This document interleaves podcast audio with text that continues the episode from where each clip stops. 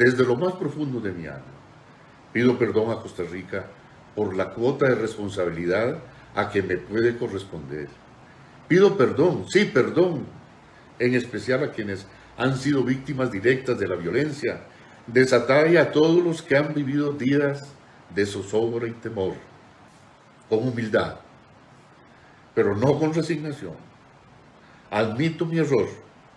Llamo a los seguidores del movimiento Rescate Nacional a deponer de inmediato toda protesta en las calles. El país tiene que recobrar la calma y reflexionar serenamente sobre lo que ocurre en todos los ámbitos de la vida nacional. Bueno, me parece que el mensaje del señor Corrales es, sensato en el sentido de que le pide a las personas del movimiento que por favor depongan los bloqueos, que levanten. Eh, me parece que es un mensaje correcto y es lo que todos debemos hacer en este momento por el bien de, del país. Los bloqueos son ilegales, violan la libertad de tránsito de los ciudadanos, perjudican la economía, han dañado el turismo, afectan el empleo y por ese motivo, don José Miguel Corrales hizo lo correcto al pedir a sus seguidores que le pongan los bloqueos en los que están participando.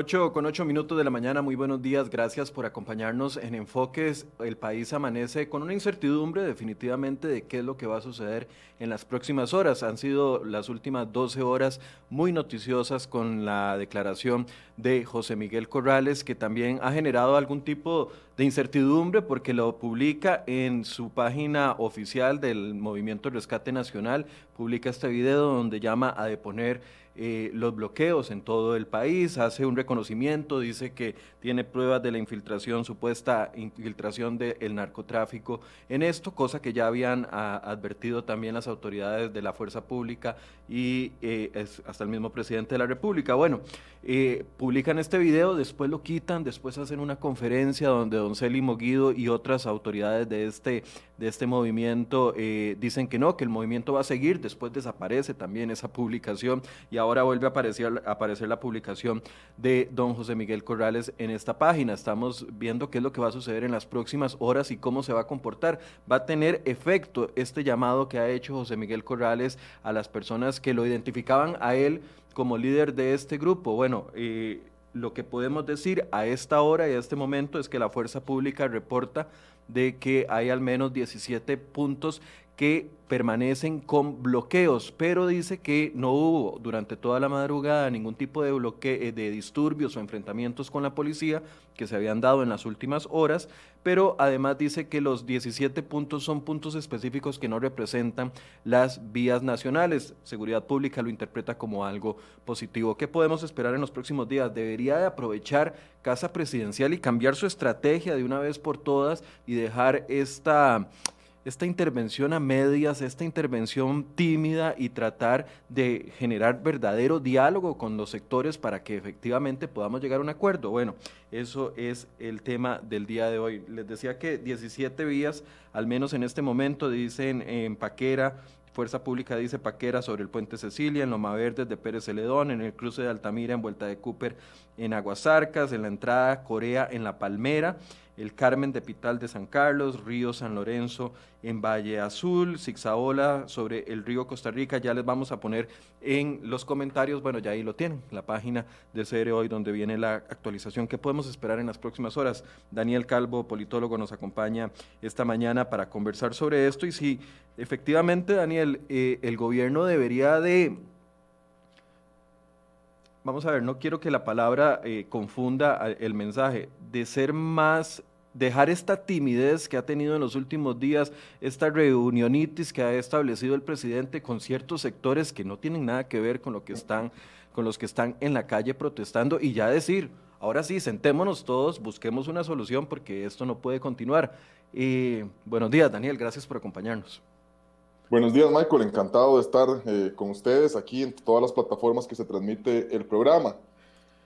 Decías al inicio que el, el, gobierno quizá debía cambiar su, su, estrategia. Yo no creo que debería cambiarla, debería definirla, porque es que yo creo que ni siquiera queda claro realmente si existe una estrategia eh, sobre cuál debe ser el abordaje y por eso yo creo que eh, se hacen esos comentarios de que existe una timidez total, porque creo que hay que decirlo de manera total respecto a, cómo ellos deben de comportarse en cada uno de, estos bloqueos.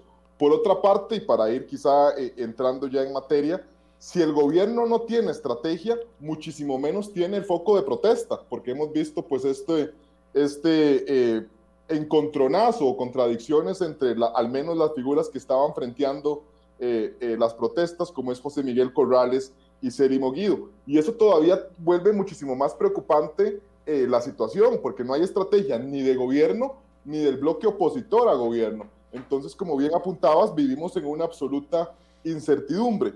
Llama también la atención, ahora que hacías un repaso de dónde se encuentran eh, las protestas, al menos el día de hoy, sí quizá que hay, se, se ha minorado, se ha disminuido el tema de las protestas. Yo no sé, y creo que eh, todavía es prematuro para decirlo, es ver si los protestantes eh, harán caso al menos a sus cabecillas, a, José Miguel Corrales, a Célimo Guido. Yo soy de la percepción, o al menos del criterio, que será difícil. Yo no creo que ellos realmente tengan ese poder eh, real, más eh, sí ostentaban el poder formal. Pero lo que quería decir es, esas protestas hoy se concentran en zonas rurales, en zonas rurales que quizá la afectación es muchísimo menor, al menos para el enfoque del Valle Centralista que, que, que tenemos en nuestro país y que yo creo que llevará también a que el Poder Ejecutivo pues eh, intente plantear negociaciones de carácter individual con cada una de estas zonas. Recordemos que se han venido acumulando demandas, ya no solo hoy son los impuestos del FMI, en temas rurales son necesidades de, un puente, de que me pavimenten una calle, de ayuda a los agricultores de la zona, etcétera. Y está bien que el gobierno pues haga frente eh, o, o haga negociaciones individuales. Lo que yo me temo es que esto es un paliativo. ¿Qué quiero decir con esto? que cuando venga nuevamente la toma de decisiones importante y grande a nivel país que, estamos requiriendo del gobierno, me refiero a definir si vamos a aumentar o a incrementar los impuestos, a tener un criterio sobre venta de activos, me temo que nuevamente se podrán reactivar y cuidado no, si con, con muchísimo más fuerza. Tal vez, Daniel, porque has dicho muchas cosas que me parecen que todas merecen eh, ahondar. Empecemos por la definición de, qué es el movimiento de, los que protestan, ¿verdad? Porque hasta el momento se mantenía la tesis que ninguno, ni don Célimo Guido, ni, ni José Miguel Corrales, iban a pedir, eh, hasta el momento no, hasta horas de la tarde de ayer, iban a pedir que se, que se, que se levantaran los bloqueos porque podían quedar exhibidos de que si tenían o no liderazgo en todo el país y si eran verdaderamente los líderes de una manifestación y si verdaderamente representación. Ayer don José Miguel Corrales hace el llamado, inmediatamente se nota que hay una ruptura. De hecho, ya se había notado en la tarde, cuando vimos, hay unas imágenes ahí de un pleito que se arma entre los mismos dirigentes que, eh, no sé si lo recuerdan, habían dicho que iban a visitar las diferentes manifestaciones para conversar y ver qué, se podía lograr. Ayer en uno de esos inicios de conversaciones de, empezó el pleito, pero con golpes, o sea, de los mismos manifestantes. Bueno, ahí tenemos las imágenes. Entonces, esto reta a ver si ellos verdaderamente son los líderes de este movimiento o no. Sí, efectivamente, yo creo que eh, José Miguel Corrales y tanto Celimo Guido están conscientes que ellos no tienen un poder completo o absoluto sobre el tema de los manifestantes. Y aquí yo, yo hago quizá un hincapié o un tema o un comentario aparte de quiénes son los manifestantes hoy. Y yo creo que eh, este movimiento, al menos en mi percepción muy personal, eh, es distinto a otros, porque uno, y, inclusive esto se respalda con datos del informe del Estado de la Nación, donde señala que la protesta social generalmente tiende a incrementar justamente en los meses de septiembre, octubre y noviembre. Y eso tiene quizá, yo creo, algún grado de explicación, al menos en mis tiempos eh, universitarios, en la UCR uno veía cómo se aprovechaban justamente esos meses antes de una elección federativa eh, de la FEUR, justamente movilizar para intentar llevar también capital al movimiento estudiantil e intentar aglutinarlo y demás. Uno observa ahora, inclusive ahora que hiciste el repaso de dónde se encuentran las, las protestas, es que los manifestantes son muy variopintos, no hay un movimiento homogéneo. Antes uno decía, mira, es que son federaciones de estudiantes o son los militantes del partido A o del partido B. En aquellos tiempos eran principalmente del Partido Acción Ciudadana, inclusive hasta hasta el presidente de la República era parte de estos movimientos Pero ahora no, ahora uno, pues si bien visualiza que existen este tipo de estudiantes, también visualiza que están los agricultores, que están personas ligadas al turismo y sobre todo que están personas eh, que se encuentran en la situación de desempleo, ya prácticamente un millón de costarricenses, donde, ¿en donde En zonas rurales, donde el desempleo golpea con muchísimo más fuerza y además donde el descontento contra el Partido Acción Ciudadana como institución venía quedando de manifiesto. Porque la gente no votó por ellos. En las zonas rurales la gente no votó por el PAC. No solo en las elecciones anteriores, sino también en otras elecciones. Recordemos quizá, no solo en, este, en, en la administración de Carlos Alvarado, cuando el Partido Acción Ciudadana ha tenido diputados en zonas o en provincias periféricas. Mire, muy rara vez, yo recuerdo Edwin Patterson, me parece que como en el 2006, 2002, y al final terminó saliéndose del partido, pero realmente ellos no tienen una base electoral en estas, en estas zonas, lo cual yo creo que también lleva a que el descontento se manifieste con muchísimo mayor fuerza. Entonces, tal vez ahorita sobre el tema del de, el grupo que representa a los manifestantes, lo importante es definir con quién se tiene que sentar a negociar el gobierno. Y aquí es, a ver, yo, he sido crítico y me ha llovido fuerte, pero es lo que uno opina y este es un programa de opinión, no es un programa informativo, es un programa de opinión. Eh, uno ve, por un lado, a los sindicalistas tratando de agarrarse de este movimiento para, porque claramente están muy debilitados y, y buscan tener fuerza. Por otro lado, salen estos señores como José Miguel Corrales y, y a tratar de agarrar fuerza. Pero por otro lado, hay gente con, que, no, que no buscan aprovechar para, para, para sacar rédito político. Hay gente que tiene un genuino descontento, una genuina preocupación, una genuina preocupación por la situación del país, por la economía, por el desempleo, que ayer veíamos que, se redujo de 24.1 a 23.3, me parece que no es nada, o sea, es una reducción que nada más es producto de que se abrieron algunas tiendas y se logró, o algunos comercios se logró eh, traer, pero no es producto de una política de gobierno agresiva en lucha de, en contra del desempleo. Pero hay un montón de grupos genuinos de personas que no están buscando una pantalla de televisión y que los entrevisten durante 45 minutos para echarse flores, están buscando un verdadero cambio país, cómo lograr eh, una representación de esas personas. Es, un proceso complicado. Michael, eso es justamente lo que te mencionaba anteriormente. Eh, quienes hoy protestan va más allá de esos, de esos oportunistas que buscan vitrina. Yo te decía, al menos en anteriores movimientos, uno podía saber quiénes se manifestaban y estaban ya los sindicalistas, eh, las juventudes de ciertos partidos políticos, eh, ciertos grupos que de, sectores de interés importantes, a veces ciertos agricultores, ¿verdad? Uno siempre veía UPA Nacional, que siempre intentaba pues buscar también algún grado de protagonismo. Ahí, ahora no, ahora tenemos inclusive personas que quizás sin una militancia en ningún momento de su vida, pues se encuentran descontentas por la situación económica que vive el país, porque no pueden llevar el alimento a sus casas, porque se encuentran desempleados, porque se les redujo la jornada de trabajo, etcétera. Entonces, efectivamente eso da eh, una mayor complejidad a intentar identificar quiénes son los interlocutores o los liderazgos válidos con quienes se debe conversar. Ahora, en la labor que el gobierno debería estar realizando, y ayer yo hacía memoria que el gobierno, no sé si ustedes recordarán, había definido eh, unos coordinadores o unos responsables según región de planificación. Había puesto a Victoria Hernández en la zona sur. A la primera dama en Guanacaste.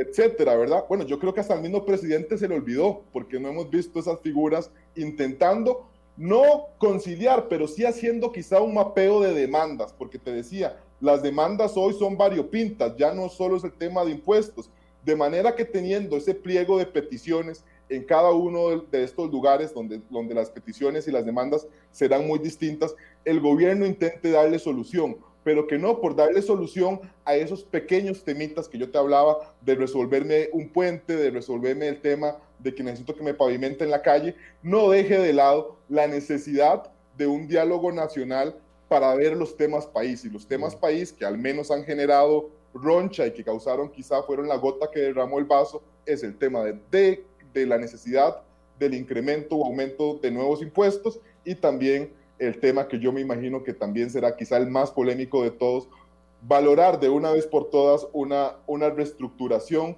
o cierre o fusión de instituciones en el sector público que ya está sobrediagnosticado y que se sabe que no podemos continuar con estas 232, 233 instituciones que en algún momento la Academia Centroamericana eh, identificó. Eh, Daniel, han pasado cinco días desde que el presidente eh, tardíamente dice que ya su propuesta de, negociación con el Fondo Monetario Internacional no va a ir. Según yo me imagino que en la cabeza de los que le aconsejan al presidente dijeron el domingo decimos esto y el lunes se acaba todo.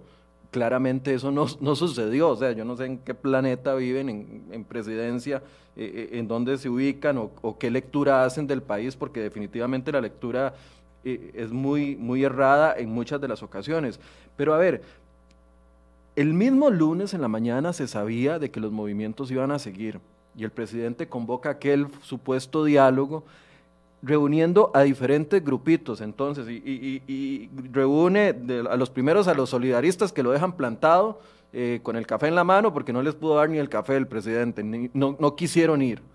Después se reúne con una confederación de mujeres, eh, mandan ahí un comunicadito, etcétera, etcétera. Ayer, después el martes se reúnen con los rectores. El miércoles hay otra reunión, ayer jueves otra reunión.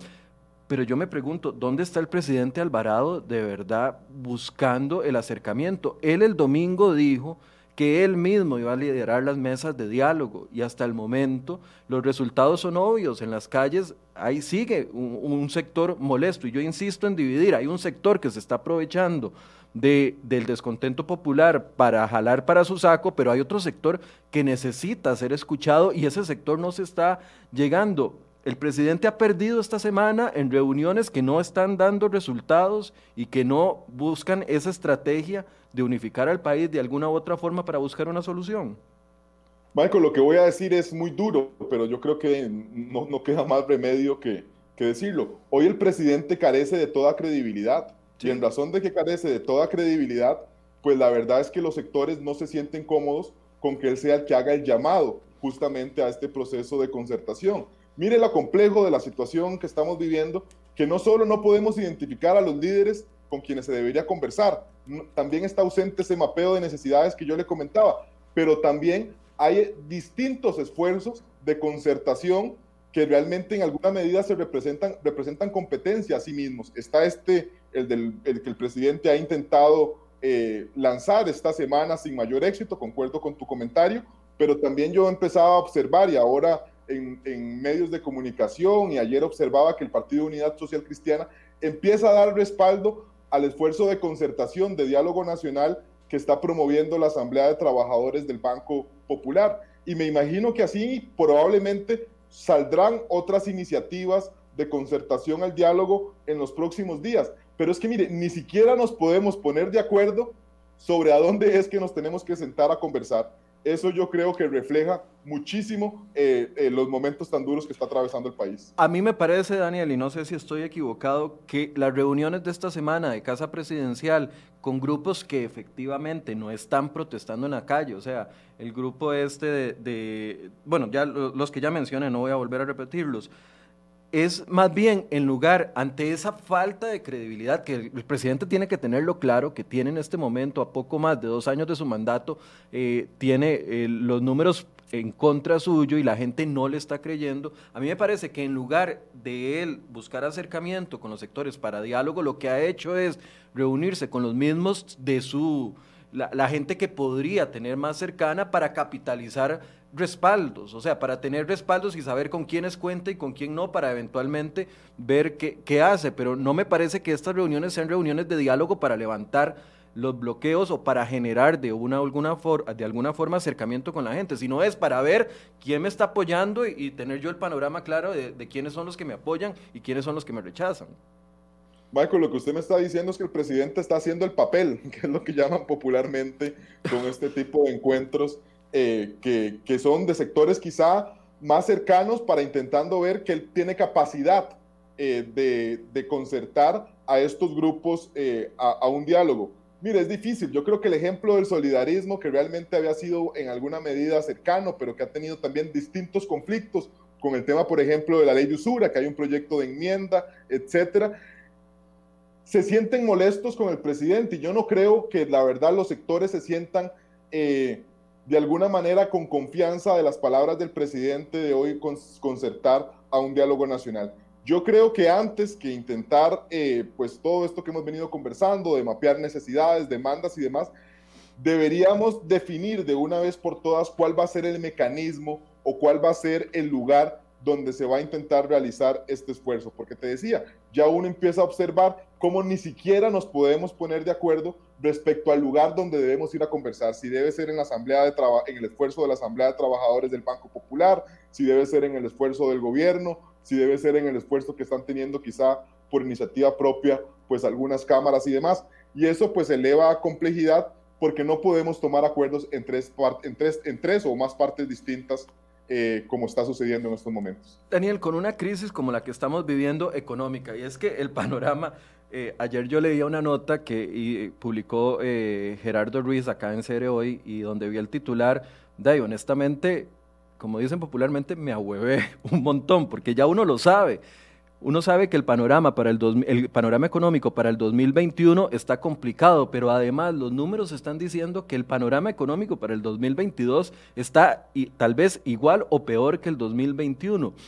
Entonces, los panoramas económicos no se van a mejorar de la noche a la mañana. Con un presidente que sabe que de aquí a que termine su gobierno no va a lograr reducir el desempleo, no va a lograr reducir la pobreza, no, no tiene la actitud, ni la valentía, ni, ni la visión de reducir el Estado o, entrarle a los problemas duros del país. Ahí está con una ley de empleo público que es también, para usar su palabra, que están haciendo el papel, porque es una ley de empleo público que no va a servir para nada, es la única reforma estructural y lo que están proponiendo es prácticamente una mejora para, los, para verla de aquí a 15 años o a 10 años, pero no en el momento exacto. No hay reforma del Estado. Eh, hay recortes a pensiones de lujo, pero todavía no hay los recortes a las pensiones de lujo que la gente quiere, no hay unificación de proyectos de unificación de, entidades para mejorar el gasto. O sea, no hay, no hay lo que la gente está pidiendo. Con un presidente tan debilitado y ante ese panorama económico, ¿qué puede hacer en este momento Alvarado para capitalizar algún tipo de credibilidad? Ayer hablaba con un par de expertos en materia, eh, en materia de seguridad y me decían, un primer paso que debería dar presidencia es o renunciar, como lo hicieron con Rodrigo, eh, eh, Rodrigo Chávez, o renunciar o, despedir a Michael Soto, que ha capitalizado eh, los errores que ha cometido la fuerza pública, y entonces ese podría ser un buen primer paso de voluntad por parte del gobierno para tratar de acercarse a los otros apenas comienzan a circular estas ideas de que Michael Soto tiene que salir, finalmente aparece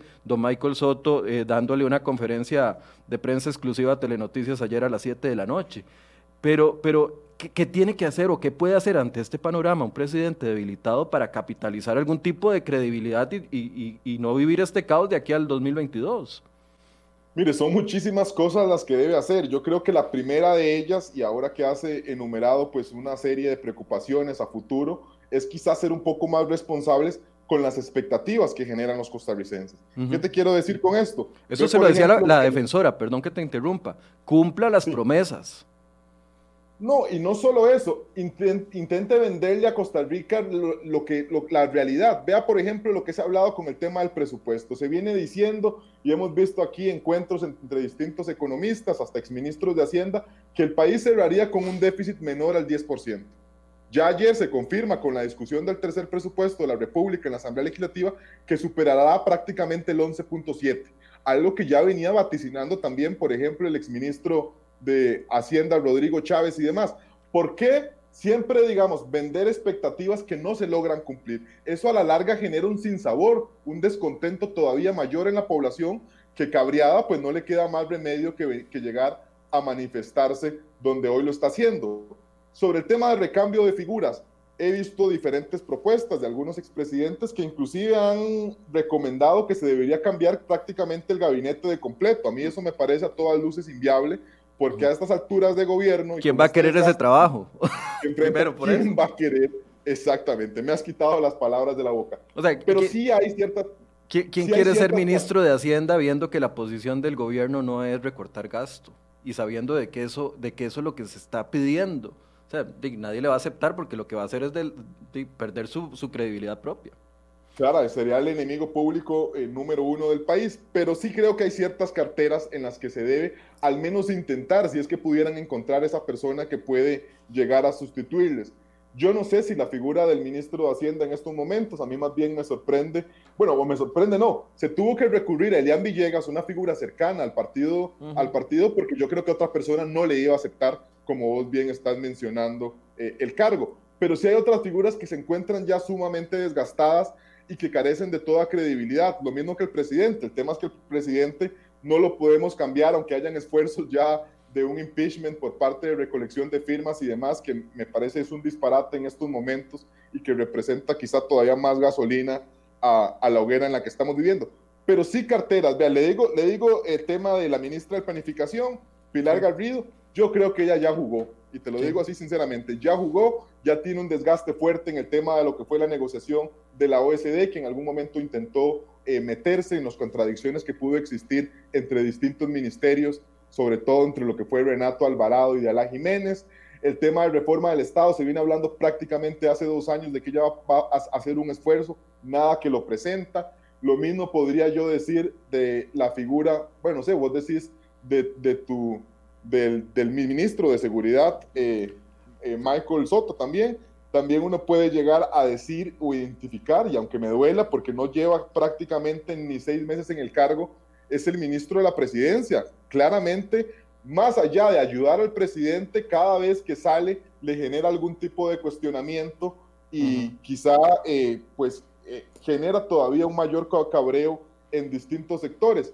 Y otro de los puestos que yo debería eh, someterse a consideración, porque hasta ahora, ya cuando tenemos eh, todas las protestas y todo el descontento, ha intentado salir a cuerpar al presidente, es el ministro de Comunicación, que a todas luces es un completo ausente y que yo creo que más que sumarle, le ha venido a restar a la labor de gobierno de Carlos Alvarado. Eh, me, está diciendo, les voy a leer un comentario para...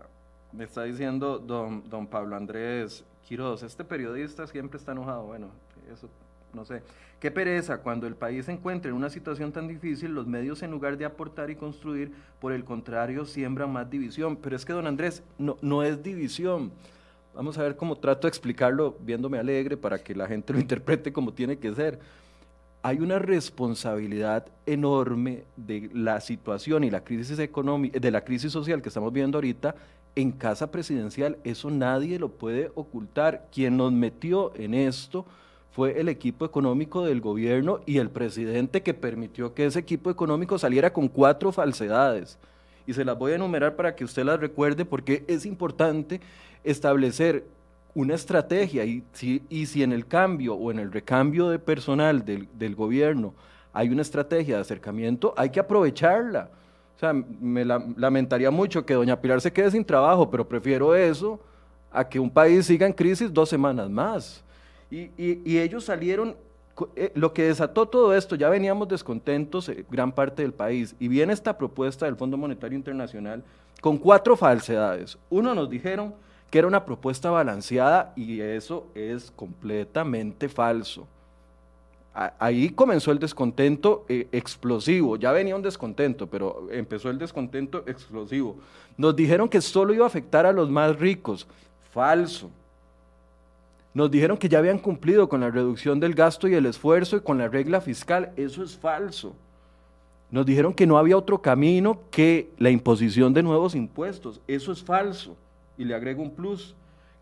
El presidente, en lugar de decir, puchica, nos equivocamos, nos equivocamos, eh, como se dice popularmente, la sacamos del estadio, en lugar de decir eso, sale y dice que los que se oponen a los nuevos impuestos son irresponsables. Aquí hay una responsabilidad suprema.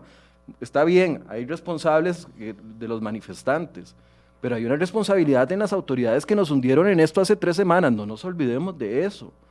Entonces, los que nos metieron en esto tienen que buscar la estrategia para sacarnos de este caos social. Eh, es así de simple. No estoy siendo destructivo con el presidente, estoy siendo buscando de alguna forma con expertos que hemos invitado durante toda esta semana la forma de salir de esto y por eso proponía sobre la mesa. No es idea mía que salga el equipo económico, lo dijo José María Figueres. ¿Usted le cree?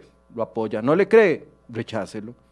No es idea mía que salga Michael Soto como un, como un una señal de buena voluntad del gobierno de acercarse, porque ha expuesto a los policías, porque ha dado órdenes contrarias y entonces la gente ha salido golpeada, han gaseado a gente que no tenían que gasear, los policías se han comportado como no tenían que comportarse y también ha expuesto policías a golpes. O sea, eso es lo que están diciendo expertos en seguridad y eso es lo que estamos analizando, Daniel. Michael, y agréguele también que el presidente en, su disertación en Punta Arenas dijo que el tema del FMI iba porque iba, que yo creo que fue ya prácticamente eh, la gasolina final para que este movimiento pues surgiera. Salió el domingo ya después diciendo que iba a marcha atrás, pero eso ya es como José Miguel Corrales. Primero desató toda la crisis y después salió a pedir perdón. Yo concuerdo con la persona que le hacía el comentario. Mire, es difícil para uno no tener cosas buenas que decir. Yo creo que a veces uno se siente como un heraldo negro, pero yo preferiría decirle la, verdad a las personas que nos están escuchando que nos, que nos vamos o que estamos dirigiéndonos hacia, hacia, hacia un futuro bastante convulso, a intentar pintarle más bien un mundo color de rosas donde realmente eso no va a suceder. Y ahora que dice que no somos propositivos, mira, aquí estamos intentando identificar algún tipo de propuestas. Hemos hablado de eso que usted menciona, de la posibilidad de ver si pueden haber cambios en, en, en el equipo económico y en algunas otras carteras. Hemos hablado de la necesidad de poder hacer mapeos eh, de demandas y de necesidades en los diferentes rincones del país. Hemos hablado también de la, de la propuesta de unificar un esfuerzo de concertación nacional y no que existan varios al mismo tiempo. Todos estos son propuestas que ojalá alguien las pueda recoger y que puedan servir para que el, para que el país pues, pueda salir de este atolladero, y perdónenme a mí la expresión, en el que en este momento nos estamos encontrando y que prácticamente parece no llevarnos hacia ningún lado. Daniel, entonces, esta estrategia, si es estrategia, le voy a decir estrategia porque eso es lo que cree presidencia, que es una estrategia, pero si esta estrategia de reunirse con grupos que no se están manifestando eh, durante toda la semana no le ha funcionado, debería de ya hacer un cambio y aprovechar el momento para, para buscar alguna forma de acercarse a todos estos. La pregunta es cuál. Algunos dicen, abra el centro de convenciones y meta ahí a todos los grupos que quieran ir y, y comience un diálogo, pero un diálogo de verdad, un diálogo nacional. Ayer le preguntábamos a, dos de los eh, economistas que llamaron a Casa Presidencial para que opinaran sobre lo del FMI, ¿verdad? Y entonces se le preguntaba, ¿y, qué? Ustedes llegaron y dieron las ideas y, don Elian aceptó de que, ustedes estaban, de que ustedes estaban en la razón y ellos equivocados. Y el economista dice, no, no, a mí solo me invitaron a un café muy rico.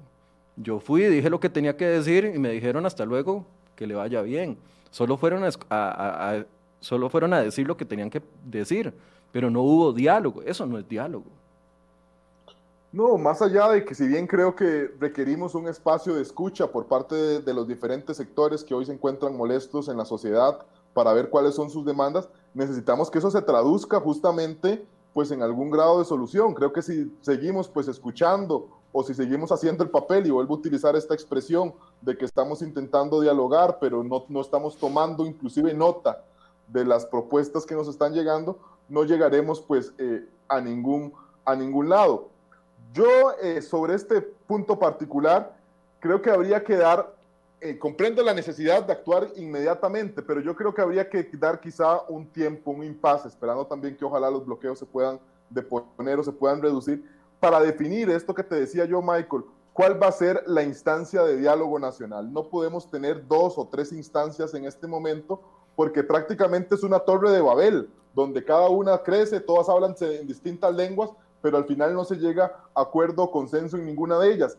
Creo que eh, si pudiéramos dar este impasse, si alguna de ellas pues pudiera ir ganando legitimidad, como me parece ha sido la que ha venido ganando con la Asamblea de Trabajadores del Banco Popular, donde he visto en las últimas horas que se han venido sumando diferentes sindicatos, que algunas agrupaciones eh, políticas, como el caso del PUS, y demás, pues también empiezan a respaldar y que quizás es un poco más neutral que una surgida propiamente por el gobierno. Si esa fuera al final la que se vaya a decantar, pues sí poner todos los esfuerzos solo en una para intentar realizar ese proceso de escucha, pero que ese proceso de escucha vaya acompañado también de una propuesta eh, en materia de poder ejecutivo y algunas me imagino que también tendrán que pasar por el resorte de la Asamblea Legislativa. Daniel, pero, pero, perdón, ahí eh, dar más tiempo no, no fomenta y, construye más esa idea que tiene un sector de la población del presidente, que es un presidente pasivo, que deja llevar todo hasta las últimas consecuencias y hasta ese momento actúa. Eh, aquí está. Eh, reunido con esa gente, pero no le ha dado la cara al país, no se ha enfrentado al país en un, en un, en un proceso. O sea, es eh, dar más tiempo a que esto ver cómo, cómo va evolucionando, no sería fomentar esa idea de pasividad, de, de vacío de poder de que algunos sentimos. Michael, quizá que no se malinterprete, yo creo que el Poder Ejecutivo debe sin duda eh, ser más proactivo en este tema de buscarle resolución a, a, este tema del conflicto. A lo que sí me refiero de que debe haber un impasse es por parte de otros grupos que se encuentran eh, molestos eh, con la labor de gobierno. Mire, yo, yo por ejemplo observaba que algunos sindicatos han estado realizando pues, eh, sus asambleas, me parece que es el nombre eh, que se utiliza para definir con sus agremiados hacia cuál esfuerzo de, concertación es que deben de llegar a dirigirse. También en el caso de los partidos políticos, y entiéndase específicamente con las agrupaciones o las fracciones legislativas, que al final es la cara más visible de los partidos políticos que tenemos, que aunque se encuentran en un, no, no en un receso, en una suspensión de actividades por el tema del traslado, yo creo que al menos he escuchado pues en, corrillos legislativos, en chats que uno, que uno pertenece, pues porque mi actividad eh, siempre es ligada a la Asamblea Legislativa, que están esperando eh, observar cuál de estos esfuerzos de concertación es el que gana más legitimidad eh, para llevar justamente los esfuerzos del diálogo. A eso me refería. Y yo creo que en los próximos días, dependiendo de cuántos grupos se vayan a, a seguir sumando a estos diferentes esfuerzos, veremos cuál es el que tiene más fuerza y al que tenga quizá un poco de más fuerza, que haya podido aglutinar la mayor cantidad de actores, es al que yo creo que el gobierno pues debería cederle de alguna manera la batuta para que vaya eh, dirigiendo pues este esfuerzo de diálogo nacional que te decía es inminente. Daniel, yo recuerdo eh, de gobiernos pasados de Liberación y de la Unidad que cuando había tanto conflicto social, incluso con los sindicatos, que antes, porque hay que decirlo claro, desde que llegó el PAC, eh, entró un enamoramiento entre el PAC y los sindicatos y, la luna de miel se, acaba, se acabó hace poco, pero la luna de miel durante el gobierno de Luis Guillermo Solís fue eh, extensa los cuatro años y durante la primera etapa de, Carlos Alvarado, al menos los primeros meses, eh, tenía un respaldo. El PAC firmó un, acuerdo, aquel acuerdo en el teatro, no sé si fue en el Melico Salazar o en el Nacional, PAC, sindicatos, etcétera, etcétera antes, cuando había conflictos, eh, se buscaban mediadores inmediatos y siempre salía de primero la Iglesia Católica y salía de primero la Defensoría de los Habitantes. Eran como los dos primeros que estaban eh, incluidos dentro de, un eh, proceso de negociación, de acercamiento. ¿Por qué en esta ocasión no está funcionando? Es un tema ideológico porque el PAC eh, claramente no es, no es, eh, fomenta la idea de un Estado laico y, no, no, tiene tanto acercamiento con la Iglesia Católica. No estoy diciendo que debe acercarse, es, una pregunta. Y obviamente hay una fractura entre la Casa Presidencial y la Defensoría de los Habitantes por el obvio hecho del tema de la UPAT y de todo lo, que eh, Casa Presidencial obtuvo de datos eh, en OPAT y la interferencia y la pérdida del audio y todo el, cuento que ya no sabemos entre Defensoría. Es por eso que el PAC no ha bajado la cabeza y ha permitido de que eh, sea la Defensoría o, la Iglesia Católica la que trate de tender puentes. Mire, yo diría que todas sus razones eh, son correctas. Todo lo que usted ha señalado sin duda dificulta que sean estos dos actores quienes puedan encauzar o encabezar este movimiento de concertación.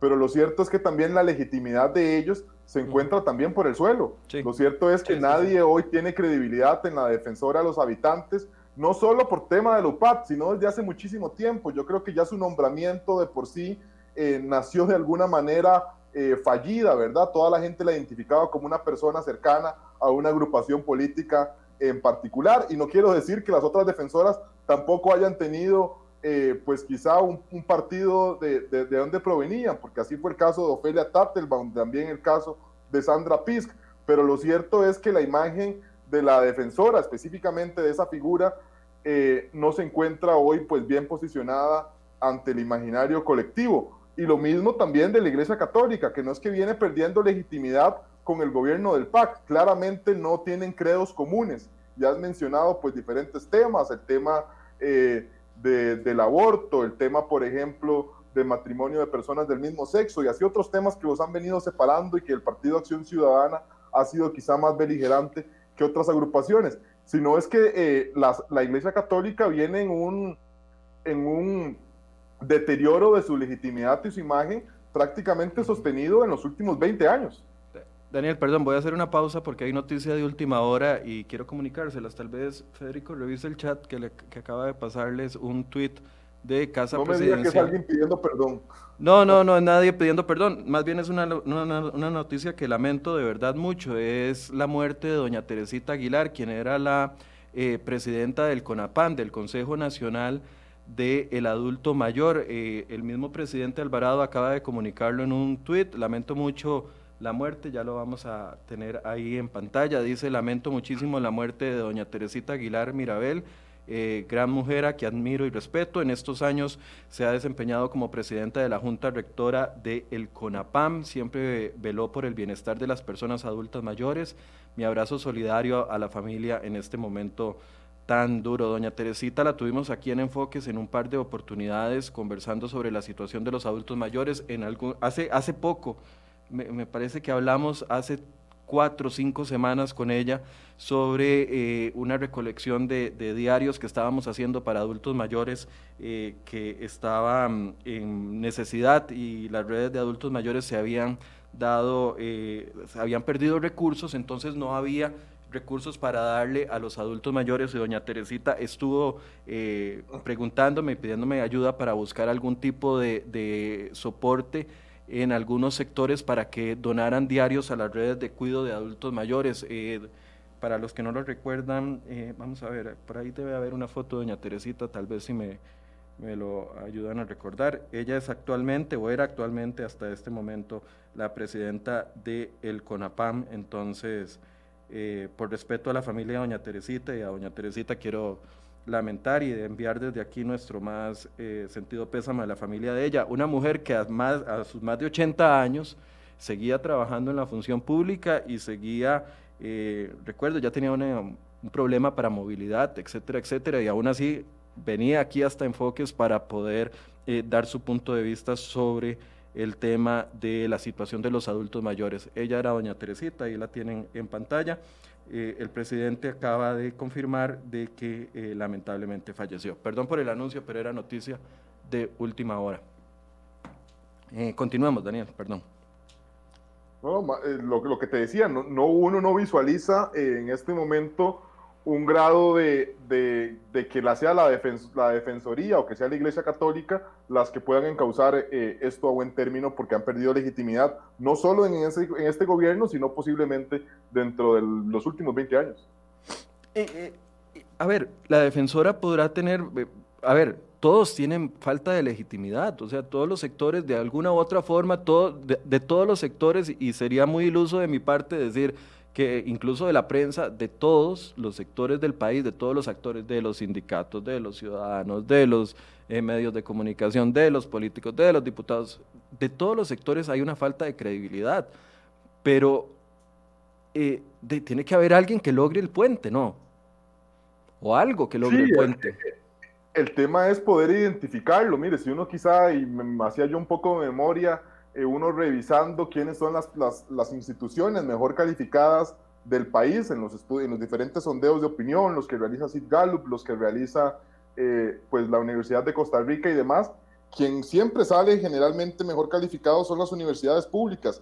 Yo no he visto, al menos, aunque también ya sabemos que hay una guerra abierta entre gobierno y, y estas universidades, sobre todo por materia del FES, eh, que hayan intentado convocar a un esfuerzo, yo no sé si debería ser CONARE, si debería ser un rector en particular, pero es que también cuando tenemos rectores o universidades que en algún momento la gente cataloga como más cercanas a la labor de gobierno, pues también es difícil. El mejor ejemplo para esto decir es Alberto Salón, rector de, de, la, de la UNA, ¿verdad? Bueno, ex rector, eh, rector, no sé si ya, ya, ya, eh, ex rector, ex rector. En sus autoridades. Pero, pero ni lo nombre porque vuelve a aparecer, ni lo nombre, por favor, ni lo nombre porque vuelve a aparecer Alberto Salón en, la, el caso de la UCR, que no han podido realizar su elección justamente por temas eh, de pandemia. es difícil, Michael. Yo, yo no digo que el gobierno tampoco la tenga sencilla, pero encontrar realmente quién vaya a ser un actor bien legitimado para que pueda eh, intentar encauzar. De ahí que yo decía que quizá al menos eh, los sectores, no el gobierno, es quien debe cesar. El gobierno más bien debe mantenerse proactivo e intentando resolver estos problemas, pero eh, los diferentes actores que hoy se encuentran molestos quizá deben intentar a lo interno de ellos ver quién, debe, quién es quizá la mejor entidad para intentar encauzar este tipo de diálogos o esfuerzos de concertación. Y yo te decía, han venido surgiendo pues varios en las últimas horas. He visto, por ejemplo, a los empresarios ofreciéndose también a intentar eh, llevar a buen término esto, quizá también orientados por las repercusiones económicas, que ayer observaba que llegaban hasta 17 millones de dólares solo en el sector comercio. También, por ejemplo, estaba, y me he referido ya de varias ocasiones, al tema de la Asamblea Popular de Trabajadores del Banco Popular. Eh, y así yo creo que van a seguir surgiendo esfuerzos donde tendremos que identificar cuál será el, el que logra aglutinar a la mayor cantidad de actores para ojalá que comience ya un diálogo nacional y no sobre esos temitas que hablábamos al inicio del programa, sobre para que me pavimenten un puente, sobre para que me pongan el bloqueo de manera que los containers pues puedan circular de mejor manera, sino para ver ya los grandes temas del país que son en este momento pues principalmente reforma del Estado y creación de nuevos tributos. Daniel, otro tema que a mí me, me preocupaba y que también viene desde, desde Casa Presidencial eh, es el manejo del actuar de los policías. Ayer veíamos enfrentamientos horribles en Cañas eh, y al mismo tiempo, en horas de la tarde y al mismo tiempo, Luis Fernando Mendoza, eh, alcalde de Cañas, es de Cañas, no, no, recuerdo si es de Cañas. Cañas, correcto. ¿sí? sí, Luis Fernando Mendoza, alcalde de Cañas, quien es del Partido Liberación Nacional, fúrico con el actuar de la policía. Eh, hoy en la mañana un grupo de alcaldes de, eh, de la zona sur del país también eh, fúricos con el actuar de la policía y fúricos con el actual de presidencia. Presidencia está perdiendo la oportunidad de una negociación con los alcaldes para tratar de calmar las situaciones en sus comunidades. Sí, yo creo que el, desde hace muchísimo tiempo no tiene una muy buena relación con los alcaldes y no porque la mayoría de ellos provengan de una fuerza política distinta, sino no hay no existe un acercamiento mayor y si tenemos que hablar de, de quienes han perdido legitimidad y demás, yo creo que el movimiento de, alcal de, de alcaldes no, no vive sus mejores sus no, mejores no. momentos. Eh, hemos hablado también de la crisis o el efecto Mario Redondo, como se ha llamado en redes sociales, que la unión de gobiernos locales pues empieza a experimentar, donde no quieren definir quién quizá una cabeza eh, que esté eh, coordinando los esfuerzos conjuntos de cada uno de ellos. Pero lo cierto es que hemos visto también alcaldes eh, muy beligerantes. Yo menciono, por ejemplo, el caso de Alfredo Córdoba en San Carlos, que inclusive ha sido miembro uh -huh. o parte de las protestas, ¿verdad? Que ha llevado eh, inclusive a la denuncia de la diputada Paola Vega, que dice que le parece irresponsable que el alcalde pues se encuentre siendo partícipe de este tipo de protestas.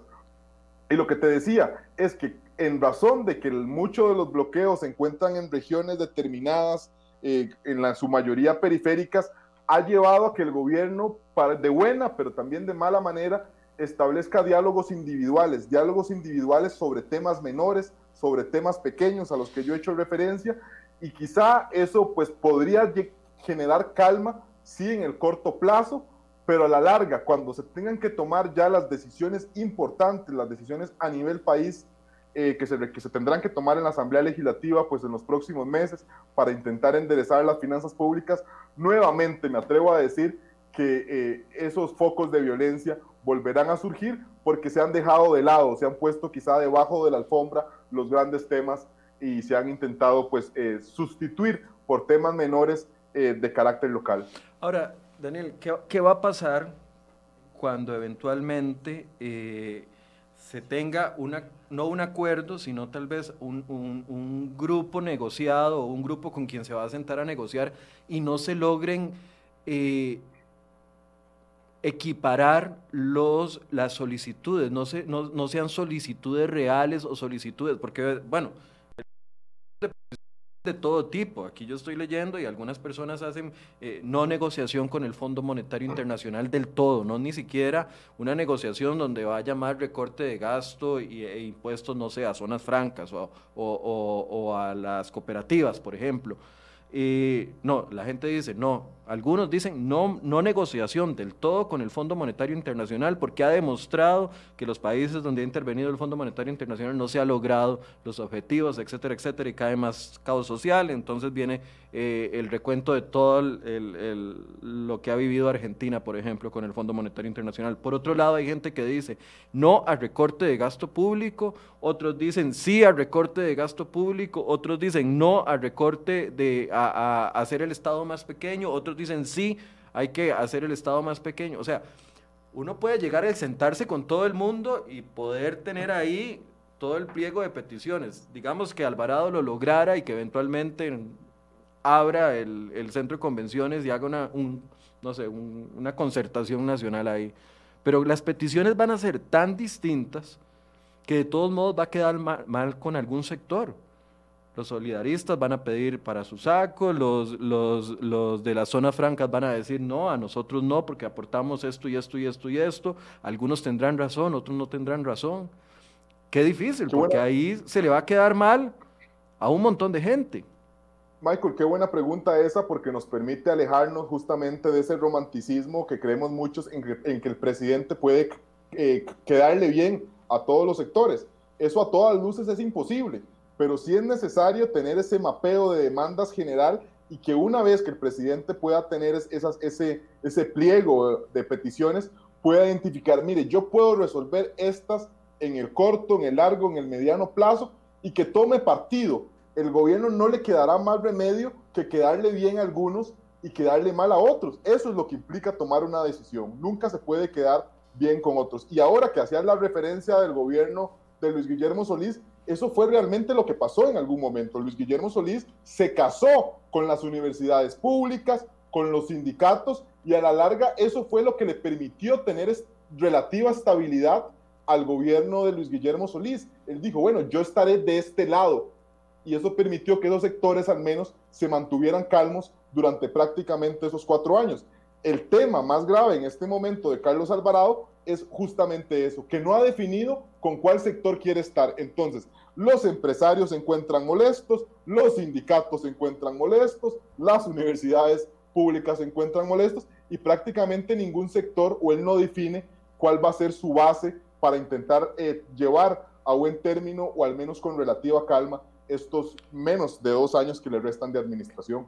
Ese ha sido el pecado, no quedarle bien ni mal ni a Dios ni al diablo ha sido un mal equilibrista.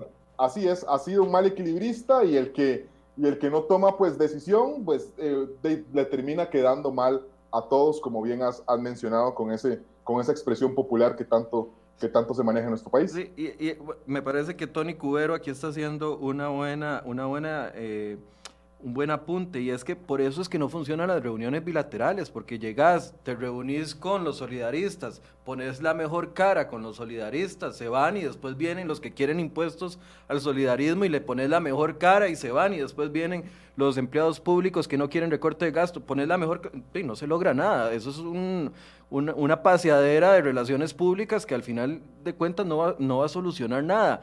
Y le agrego un elemento para que vos nos puedas construir sobre eso viene, eh, si se lograra ese pliego de peticiones y presidencia tuviera que tomar la decisión con quién quedar bien y con quién no quedar bien, pero viene otro elemento que ya está pegando brincos y es la campaña electoral del 2022. Eso va a complicar Totalmente, y aquí hay un sector que yo creo que es el que se la está jugando de momento y es el sector público. Recordemos que gran parte de la base electoral del Partido Acción Ciudadana justamente es el empleado público.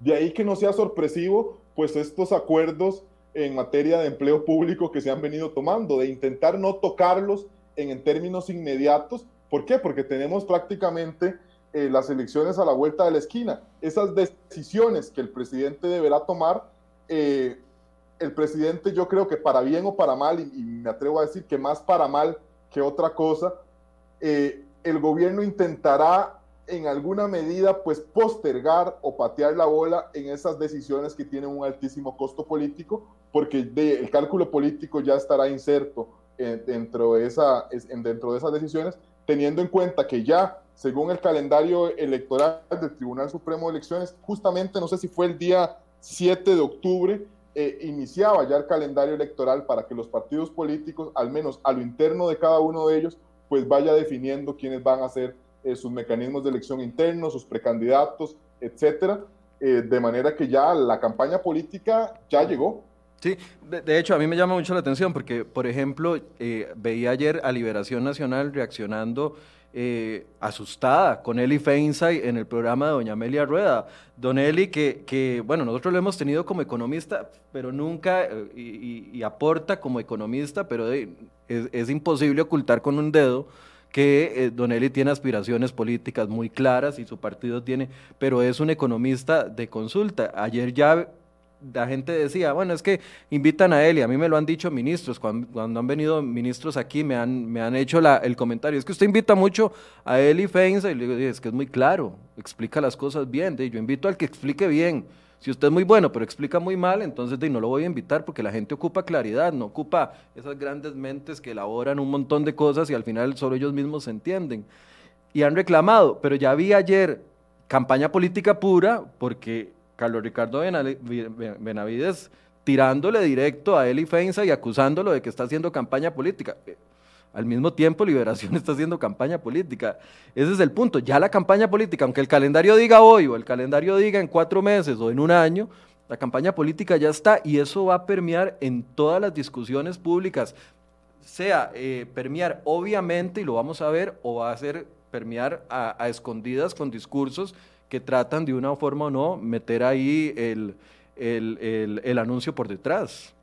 Michael, no vayamos muy largo. Tenemos uno de las personas que al menos en, en, los días recientes o en los primeros días de estas protestas era quien, está, quien estaba frenteando, que es el, el exdiputado de Liberación Oscar Campos, que estaba buscando protagonismo, y digámoslo tal cual, porque no creo que no hay otra palabra para decir, buscando vitrina, intentando montarse pues en la ola de las protestas, porque está creando un partido de, carácter local.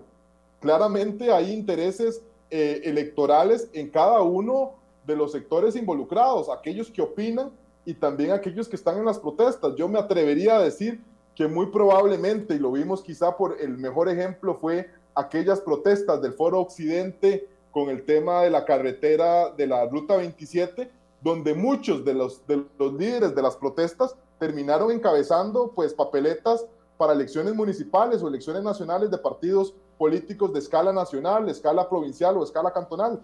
De ahí es que muchos están eh, ahí, los intereses electorales siempre estarán presentes en este tipo eh, de protestas y eso sin duda pues eh, le eleva complejidad, dificultad a todos este tipo de procesos. Doña Genori Cordero me dice, Michael, ¿dónde está el presidente? Es la misma pregunta, doña Genori, que nos hacemos. Yo sé que está en casa presidencial porque acaban de mandar la agenda y nos dicen que hoy se van a reunir, hablando de este tema, ¿verdad? Preside, esta es la agenda que acaba de mandar Stephanie, eh, la encargada de prensa de Casa Presidencial. Reuniones de hoy, ministro de la Presidencia de Asuntos Políticos, ministro de la Presidencia y el viceministro de Presidencia de Asuntos Políticos se reunirá con el Comité Cívico de Dignidad para Punta Arenas a las 10.30 de la mañana. Esa es la reunión que hay para el día de hoy de acercamiento del gobierno con, las, con los manifestantes es que si yo fuera encargado de comunicación de presidencia animando eso, porque... Mejor ni comunico. Mejor ni comunico. De por sí ya estamos acostumbrados a que no comuniquen. Pero ese es el tema, doña Yenori. El presidente le hemos solicitado insistentemente entrevistas para que se refiera al tema de interés nacional y del caos. Y hasta el momento lo único que nos responden es, estamos gestionando su eh, solicitud. No sé si quiere hacer eh, algún balance general para cierre. Michael, ¿qué te podría decir? Yo creo que uno esperaría que eh, dentro del movimiento de la protesta eh, pues se pueda llegar a algún grado de consenso. Estos conflictos entre José Miguel Corrales, Célimo Guido y me atrevo a decir que terminarán surgiendo algún tipo de líderes, se puedan poner de acuerdo sobre, o darnos claridad sobre si van a seguir con el tema de las protestas o si no van a seguir, de manera que también eh, haya al menos una hoja de ruta, no de gobierno, que es lo que uno quisiera, pero por lo menos el tema de las protestas. Lo que hoy peor le puede suceder al país es con la frase con la que iniciabas el programa, es seguir viviendo en estos momentos de incertidumbre tan grande, incertidumbre tan grande respecto a lo que plantea el gobierno, a lo que plantean los manifestantes, porque eso no hace más que ahuyentar eh, la inversión, la generación de empleo en momentos que la actividad, que, la, que nuestra economía eh, justamente de demanda con, con premura y con urgencia y basta con ver pues los indicadores económicos que lastimosamente tenemos en estos momentos. Sí, y uno esperaba, Daniel, que, eh, bueno, la última medición de desempleo era junio, julio y agosto. Uno esperaba que con la apertura comercial de septiembre pudiéramos ver eh, efectivamente una reducción del desempleo, pero si en los primeros días, septiembre, octubre, noviembre, pero eh, si, si octubre continuamos ya más de una semana con el tema de bloqueos, claramente el desempleo no se va a a reducir o no se va a tener los resultados esperados que, nos benefician a todos. Es que no estamos hablando de eh, un like para Carlos Alvarado o Michael Soto, estamos hablando de un plato de comida en la casa de una persona que lo necesita en este momento, el pago del recibo de la luz para que no le corten la electricidad, de eso estamos hablando. Michael, que me importan los likes que pueda tener el presidente o no, o sea, estamos hablando de que hace falta comida y, y donde uno ve las manifestaciones uno entiende, o el que quiere entender entiende, de que hay hambre, de que hay necesidad. Michael, un breve comentario sobre eso que, estás acotando. Primero, ayer decía, creo que en la Cámara de Comercio son 14 millones lo que se ha perdido con el tema de los bloqueos. Y también quizá quitarnos ese ombliguismo que tan propio de los costarricenses, que pensamos que esto solo tiene una afectación para el país, tiene una afectación para el comercio centroamericano. Estamos viendo cómo el gobierno de Panamá ya inclusive ha cursado pues la molestia al gobierno de Costa Rica respecto a que tiene todo el tema de, los trailers, de containers en la frontera. Esto eh, generará lastimosamente que el desempleo incremente y si el desempleo incrementa, incrementa la, inseguridad, la, violencia, incrementa el tema de la seguridad, incrementa la desigualdad y prácticamente entramos en un círculo vicioso eh, a todas luces eh, pernicioso para la sociedad. Bien, gracias Daniel. Eh, Manuel Rodríguez me dice, Michael, ¿ya sabe cuándo las calificadoras nos vuelven a, bajar la calificación? No, no lo sé, no sé cuándo viene una nueva medición. Mejor ni nos diga para no huevarnos más. No, no sé cuándo viene la nueva medición, pero lo que usted dice en la segunda parte del comentario es cierto, nos van a bajar la calificación.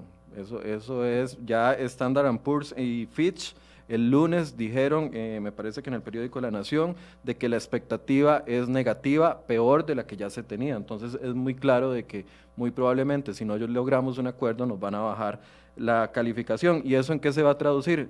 En que si no tenemos eh, una solución acordada, el próximo año nos va a costar más conseguir el dinero que necesitamos como país para funcionar y además que nos va a costar más eh, intereses,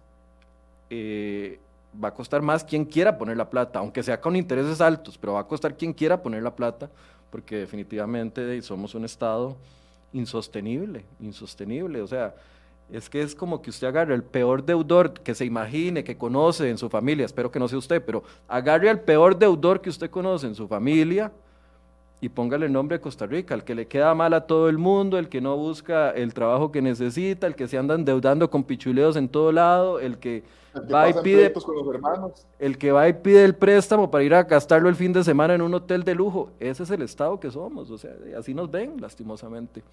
Eh, gracias, Daniel. A las órdenes, encantado y pues ojalá que esto pueda mejorar en los próximos días aunque es, difícil. Sí, sí, sí, pero hay que tener, yo, yo que soy tan negativo, hay que tener un poquito de esperanza. Ya para que lo diga yo, es por algo. Gracias, Daniel. Y nada más me voy recordándole la noticia que teníamos y, y, lo repito porque, a ver, hay muchos funcionarios públicos que hacen muy mal las cosas, pero también hay muchos funcionarios públicos que hacen muy bien las cosas y que se esfuerzan y que les ponen esmero y que lo intentan y que, y que trascienden ese tema de eh, eh, el día a día y de la politiquilla y de los pleitillos y los diputadillos peleando entre ellos y tomándose selfies a ver quién tiene más likes. Hay muchos funcionarios que trascienden eso y definitivamente doña Teresita Aguilar era una de ellas. Y es la noticia que teníamos de última hora, que lamentablemente eh, Casa Presidencial ya anunció formalmente, el presidente lo hizo en, una, en, una, en un tuit, de que doña Teresita falleció eh, el día de hoy. Fue una mujer que estuvo a cargo del Consejo Nacional de la Persona Adulta Mayor y, y debo decirlo, cuando nombraron a doña Teresita, que ella misma lo dijo aquí, estaba sentada en este, en este lado, que cómo iban a nombrar a una funcionaria, que muchas le criticaban de que nombraran a una funcionaria de 80 y resto de años y, y, que ella iba a tratar de dar lo mejor de sí. Le invitamos el día que la a las semanas que la nombraron y efectivamente sí lo hizo. Eh, todavía hace dos semanas o tres semanas yo hablé con doña Teresita, doña Teresita andaba buscando quién nos podía ayudar a recolectar diarios porque no había suficientes recursos para el CONAPAM, porque no había bonos proteger y, hay un montón de adultos mayores que se estaban quedando sin alimentación y hicimos un esfuerzo conjunto y logramos eh, conseguir bastantes diarios que se repartieron en la zona de San José y Desamparados. Y doña Teresita estaba en eso, con un WhatsApp. Hola, ¿me pueden ayudar? Estamos buscando diarios para, para personas adultas mayores que se quedaron sin comida en las redes de cuidado y, hizo su mejor esfuerzo, peleó por los recursos para las redes de cuidado de adultos mayores que se habían rebajado y los volvieron a reincorporar en los presupuestos. Entonces, eh, bueno, una, un, abrazo a su familia, que no la conozco, no tengo la menor idea de quiénes son, pero un abrazo a su familia y, el pésame y ojalá que, que, todos los funcionarios públicos tuvieran esa actitud que tiene doña Teresita, que tenía doña Teresita y ese compromiso con los adultos mayores. Muchas gracias por su compañía. lunes continuamos con más de enfoques.